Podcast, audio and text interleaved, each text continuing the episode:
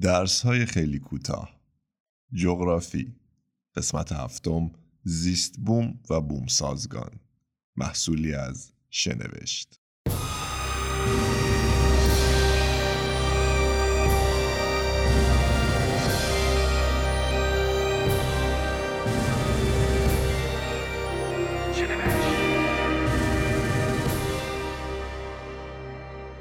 زندگی از میلیون ها سال پیش بر روی کره زمین در جریان بوده است. جغرافی شناسان سطح کره زمین را به چهار بخش اصلی تقسیم می کنند. هواکره، سنگ کره، آب کره و زیست کره. هر کدام از این بخش ها شامل اکوسیستم های گوناگونی هستند که به طور کلی محیط زیست را تشکیل می دهند. زیست بوم ها به مناطق گسترده جغرافیایی گفته می شود که در آنها گونه های مختلف گیاهان و جانوران مشابه زندگی می کنند و در نتیجه از دیگر نواحی متمایزند. مثلا جنگل های بارانی، بیابان های خشک، دشت های بیدرخت، آب های شیرین و اقیانوس ها هر کدام نمونه های از زیست بوم های گوناگونند که پناهگاه زندگی گیاهان، جانوران و موجودات مختلف و خاصی هستند. جغرافیدانان بر اساس فاکتورها و هدفهای گوناگونی زیستبوم ها را به انواع مختلفی طبقه بندی می کنند. برخی از معیارهایی که برای طبقه بندی زیستبوم ها به کار می رود از این قرارند. دما، میزان بارش، موقعیت جغرافیایی، پوشش گیاهی، شکل ناهمواری ها، ارتفاع از سطح زمین و جنس خاک و آب. تفاوت در این معیارها باعث به وجود آمدن زیست بوم های متنوعی شده است. خلاصه اینکه زیست بوم ها جزء نواحی طبیعی هستند که هر یک به سبب پوشش گیاهی و زندگی جانوری خاصی که دارند از بقیه متمایز می شوند. هر زیست بوم از تعدادی بومسازگان یا اکوسیستم تشکیل شده است. بومسازگان یا اکوسیستم یعنی گروهی از موجودات زنده که با یکدیگر و با محیطی که در آن زندگی می کنند در ارتباط و تعاملند. به عنوان نمونه یک مرداب، یک دریاچه آب شیرین، یک چمنزار هر کدام بوم سازگانی هستند که در یک زیست بوم مثلا در یک بیابان جنگل یا دشت واقعند. هر بوم سازگان یا اکوسیستم از دو بخش زنده و غیر زنده تشکیل می شود.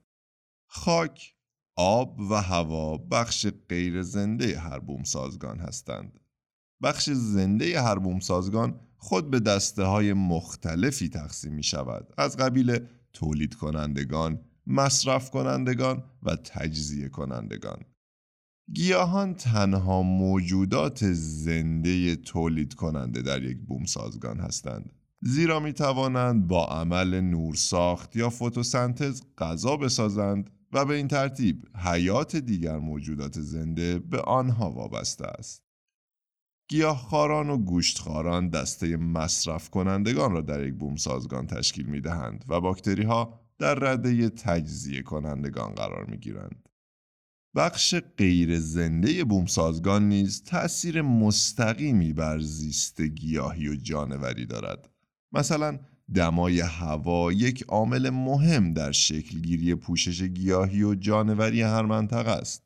مناطق گرم، معتدل و سرد هر کدام نتیجه دریافت نامساوی انرژی خورشید هستند.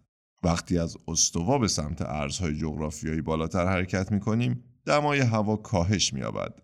در نتیجه پوشش گیاهی و جانوری نیز تغییر می کند. شرایط محیط زیست طی میلیون ها و تحت تأثیر عوامل مختلف تغییرات فراوانی کرده است. جغرافیای زیستی یکی از شاخه های جغرافی است که به مطالعه زیست بوم ها گونه های جاندار و بوم سازگان ها می پردازد.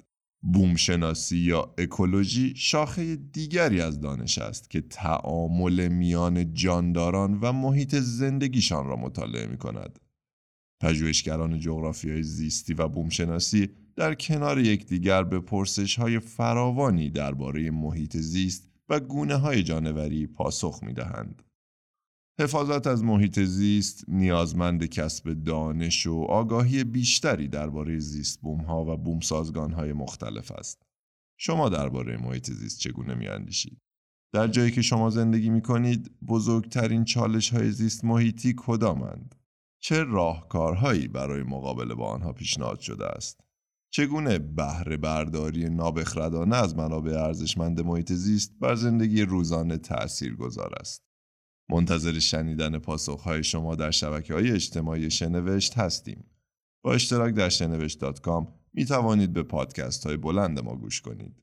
در اینجا به پایان قسمت هفتم جغرافی از سلسله درس های خیلی کوتاه می رسیم.